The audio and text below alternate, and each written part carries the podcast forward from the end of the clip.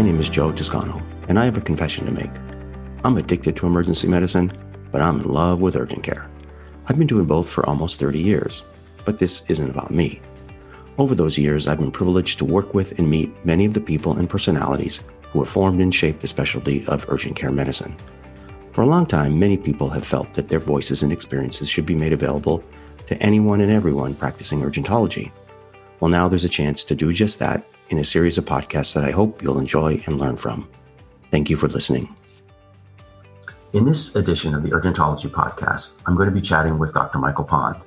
He's been involved in urgent care nearly since the beginning, and he practices and operates urgent care clinics in the far north of upstate New York. In addition to his long history of practice and involvement in the specialty, as we consider the challenges and joys of his practice location, I think you'll find Mike to have some interesting insights. Hey, it is a pleasure to have Dr. Michael Pond with me today on our second podcast, our Urgentology podcast. Mike is a dear friend, a relatively new friend, actually. Uh, although I feel like I've known him forever, he's just that type of a person. He, uh, when you become friendly with him, he brings you in, and you know everything about him. Great, great man. But I know a lot about you, but our listeners don't. So before we start, Michael, can you tell us a little bit about yourself, how you decided to go into medicine, what led you to emergency medicine, and eventually urgent care? Well, thank you, Joe. I've got to tell you, I'm very honored to be here because I don't, and I want to thank you for it. I don't see myself as a large urgent care operator. Do have some rural stuff, which I guess uh, you're uh, interested in, and I'm a little worried about having to keep up with some of the real icons you're going to be having in your podcast. But I'm excited about the podcast because I listen to them, so it's kind of it's kind of fun. I don't know if I'll be able to match uh, some of these icons like that last guy you had, Mike Weinstock. I mean, I don't know how I can even come close to that. You are very humble. You're a mover and a shaker, man. well, I got to just know one thing before we start because you know I'm Italian. I can get uh, emotional. So sometimes when I get emotional, you know, you use these uh, words. So I just want to know can you beep me out? Can your editor just beep those words out? Absolutely, if needed. All right. Let me just, I'll tell you a little bit about myself. I uh, grew up and live in the uh, Adirondack Mountains, way upstate New York. So if you mention New York, everybody thinks of the city. Uh, that's not the case here. I'm so close to the Canadian border that uh, phones roam over into Canada. You get extra charges. Uh, I fly out of Montreal all the time, so a lot of my colleagues uh, tease me about being an international urgent care person and introduce me from Canada. And the funny part is a lot of people think that that's really true and they just let them go thinking about it so i'm not in canada but close i started uh, have four urgent cares and do uh, occupational medicine uh, i started in two, 2003 which was really pretty early in uh, urgent care and that kind of made things difficult. I'll talk about that kind of uh, later, maybe. I got into medicine or wanted to be medicine uh, kind of from the beginning. My grandfather was a veterinarian. My father was a physician. My dad died when I was pretty young. My grandfather raised me. So, from my first memories, uh, I can remember standing on stools, holding retractors. First time I felt intestine in my hand as he's operating. And I don't know how he let me do this, but he was really hard up, needed help. We used to actually drip ether on a little mask on cats to keep them down during the surgery. It wasn't all fun though. I also had to clean the kennels, which wasn't so much fun. So one day I went to my grandfather and said, I don't know, medicine, veterinary, vet, doctor, I, am having trouble. And I said, What do you think, Grandpa? And he says, uh, Well, I think you should take care of people. Mm-hmm. And those doctors get paid, and I've got a barter for chickens and shoveling, and uh, I think you should do people. Yeah. So I was like, well, I think that's a no brainer. So, how I got into emergency medicine, which led to urgent care, my first rotation ever was in thrown into a uh, emergency room where there was one surgical intern, one medical intern, no ED physicians didn't exist. The program didn't uh, have them. It was a regular knife and gun club, and this nurse, like on day two, burly lady, you know, always teaching you stuff, but grabbed me by the collar, dragged me across the ER, threw me in this chair, and said, This ambulance is coming in with a code, you know, running. Like, Ryan, what? You, what? And she, I'm looking at her. She like, are you kidding me? She goes, the protocols are on the wall. Just read them. Get that patient in here. And I was like, oh my goodness. So I liked it anyways, and kind of I was in uh, med peds and eventually saw my first ER doc. This is years later. I Asked him uh, like, you can do this. You you can actually do this for work, and she said yes, and that's how I kind of got into it. So um, that's pretty much yeah. That's interesting. Didn't know that, did you? Your, yeah, I didn't. I knew I knew you were med peds. Actually, that was probably fairly early on in that specialty, the combination, right? Yeah, it was first class. Yeah, our first class. Yeah. yeah.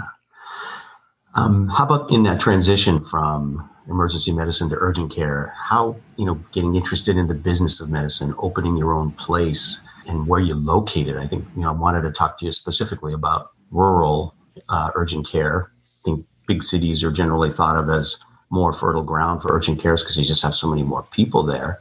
But how did all that happen? How'd you decide? Ah, I'm going to leave the ED and open an urgent care, run the business, and I'm going to locate them in these crazy places. Well, uh, geez, that's like six questions, John. I'm sure I'm going to keep that straight. But I'll start out. You got to redirect. Free associate. You have to re- redirect me. How I got into urgent care was kind of threefold. But the first thing was I did emergency medicine for 20 years. Was an ED director for 18. I ran those ERs in two different hospitals. I'd gone through 17 administrations and bureaucracy and committees, and the stuff went on forever.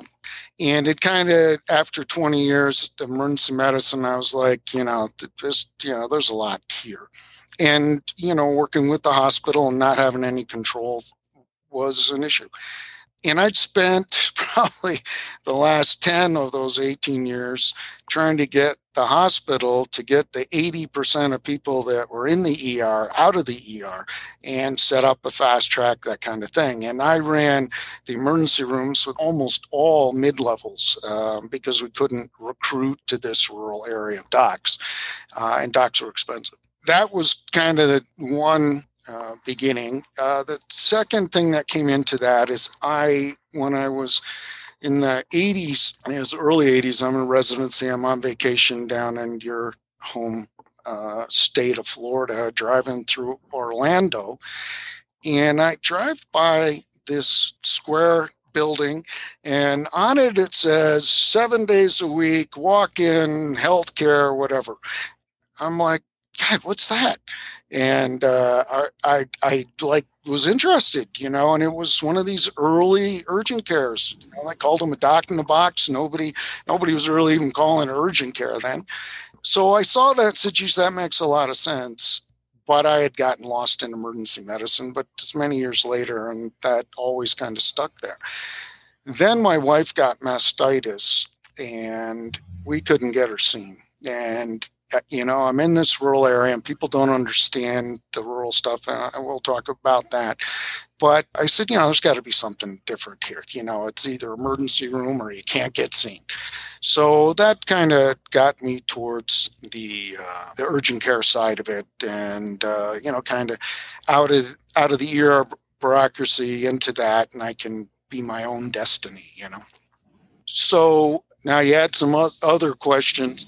Maybe talk about you know, I, I know you you uh, have a lot of friends who also have, have founded their own places. A lot of them in, less rural locations. When when you guys trade stories, what's what what the, what are the differences? What are the challenges in uh, rural urgent care that are not faced necessarily when when somebody's in a different location than that. Yeah, I think that part of my uh, pro- problem was I started too early because I didn't have the numbers and the data and the statistics that has been developed in you know in the last decade. So to be honest i probably wasn't very smart because i didn't realize that the numbers of people you actually needed to have in urgent care. I just thought it was a great idea. We had these ERs. I got to, you know, start this thing. And, you know, my colleagues who have started after me and sold their business and retired, they had 50,000 people per square few miles. I got 50,000 people square 100 miles you know, an hour between all the offices. So that was something that I just didn't have the data to come up with that. I'll tell you, I'll mention Bill's book in a minute, but so a lot of the data I didn't have. So I would have done things differently had I known some of those facts that are that have been generated through UCLA and that kind of thing. Well, definite pioneer. I also had to develop a whole different system. So I had run ERs. Uh, my residency, I'd worked with uh, PAs. I'd run the ERs with PAs, like six of them and me, uh, or one other doc. So I very early to set this up used mid-level standalone in these urgent cares. It was very, very well, except I was actually totally criticized for this.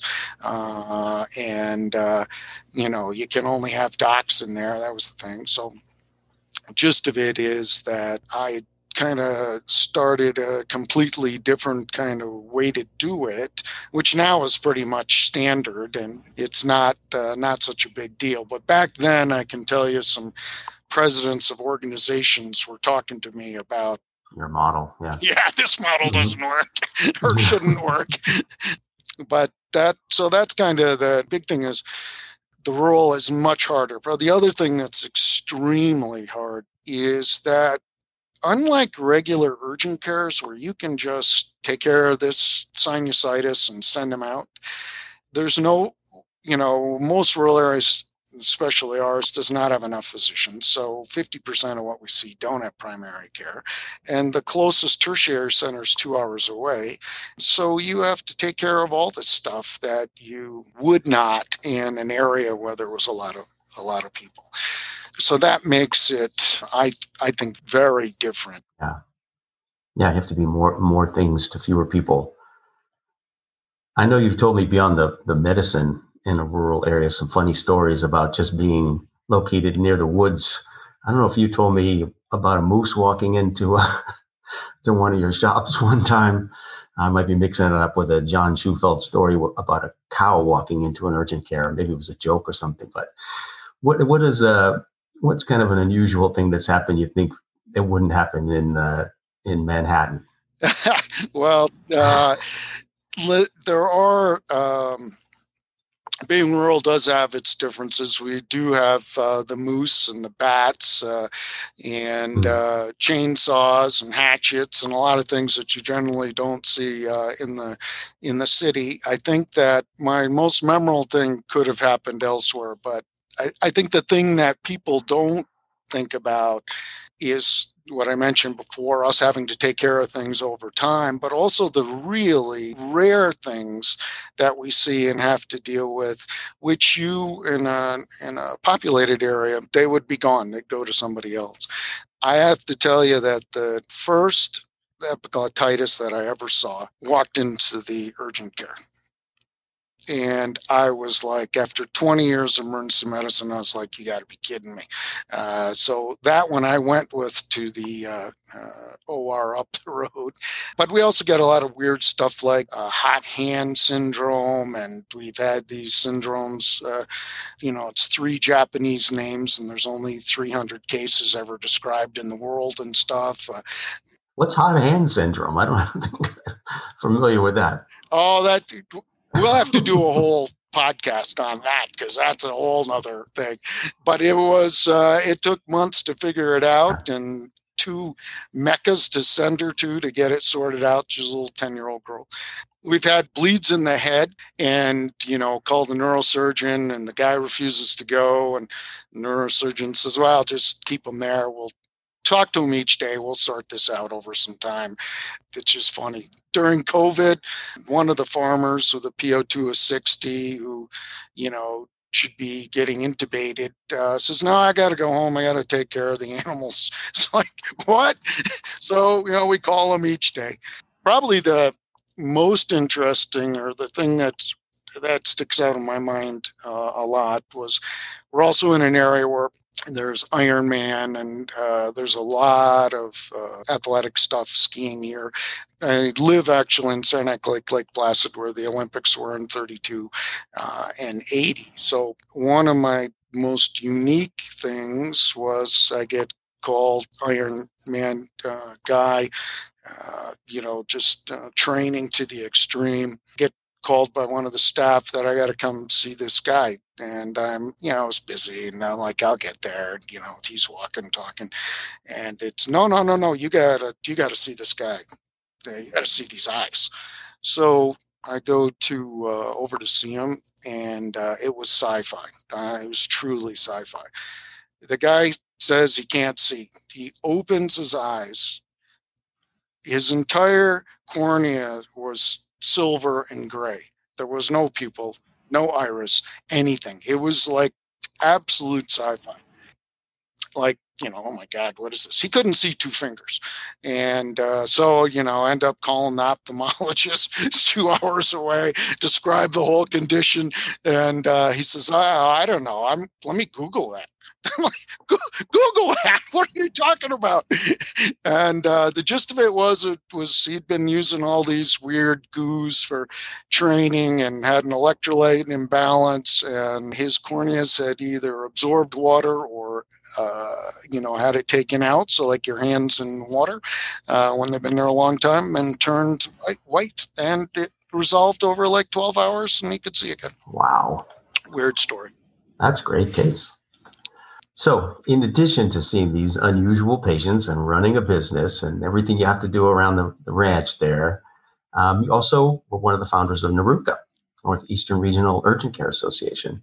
And of course, we're all fans of UCA, uh, but why did you and your colleagues up in that part of the country, and you should give a shout out to those guys, uh, go to that extra work to found, to found a, uh, an urgent care association specific to that region? Well, it started out very small, and in my mind, it wasn't uh, as altruistic idea as it is now.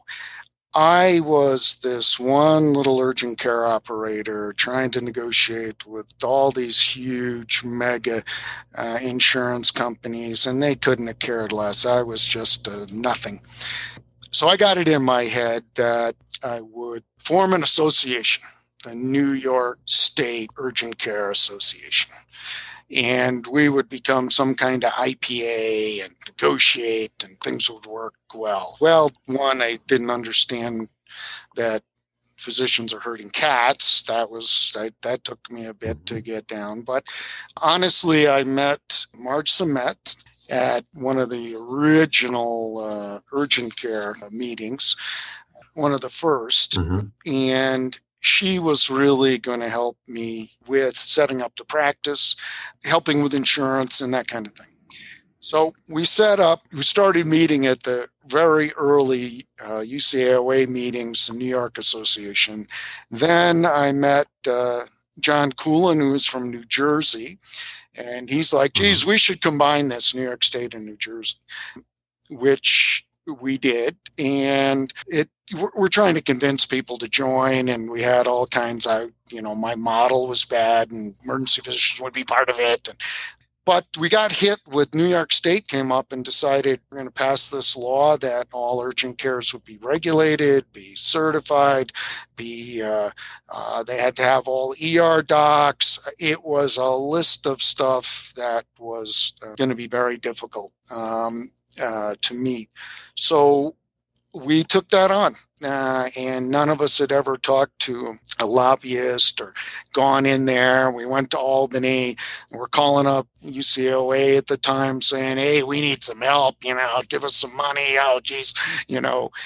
Anyways, long short, we got through that, actually got that defeated and realized how much we really needed it for education and the local regional politics where uh, UCA now you know took over uh, the much larger picture on the national level. So we've now worked really well together been supported by UCA and do education conference and politics and government. So uh, and a lot of it's just you know educating them. Fantastic. You know I could talk to you for hours um, but I think we're getting close to the time I need to wrap up. And so, in closing, um, I'd like to get what you think is the most important thing our listeners should know. And they're acute care clinicians, urgent care clinicians. But what have you learned in your many years about what's important in terms of achieving success and happiness in practice and in life? I think business wise, uh, you really have to surround yourself by good people. Uh, and I think that that's really hard to do, especially if you can't hire people. And I think you got to decide with those people, they're not going to fit everything perfect. They're not going to be 100% glass half full, half empty. You know, can I live with the half full? Do I like the person? Uh, and I think that, that that's hard. You need help with that. I think as an owner, you can't be there all the time. Uh, that is that is but you think you should because we're a doc. I got to run this whole thing all the time, but you can't. And so you've got to uh, evolve, change your mindset, delegate stuff, but you know you do want to verify. So trust but verify. I think another another important thing is a sounding board um, so you can talk to somebody because mm-hmm. you know you got to decide whether you're going to have partners no partners whether they're going to put their money in not and you can go it alone. You don't have to talk to anybody. You have partners. You got to deal with them, but it is something to have a sounding board, and uh, that's important on all levels. And then the balance part is, you know, related to the delegation and trusting and you got to just take the time for your family and exercise and be away and get out uh, uh, because if you don't you're not going to survive either one of them as many of us know. And the uh, I think the thing that's most important uh, is you know kind of the golden rule thing. Treat everybody like they're your uh, family. As you know, the patients, especially we you. Uh, your employees, but I mean, best marketing we've ever done to be successful is taking care of people like uh, uh, their family because the word of mouth is outdone all our internet, TV, radio entirely. Other advertising. Yeah. Mm-hmm. Yeah. It is the strongest. Great, great advice. Well, thank you. We didn't even have to beep you. I don't you think. Better listen. You better. You better listen. Again, but... thank you, Michael. Uh, good luck with the rest of the winter up there, and uh, I'll be in touch with you for sure. Yeah, it was minus 15 this morning, but uh, thank you so much, uh, Joe, for having yeah. me, and uh, I hope uh, people enjoy it. Yeah, take care. All right, bye bye. I'm going to just add a quick note here at the end. Michael mentioned Bill's book and NAFAC, and we did not get a chance to elaborate on that.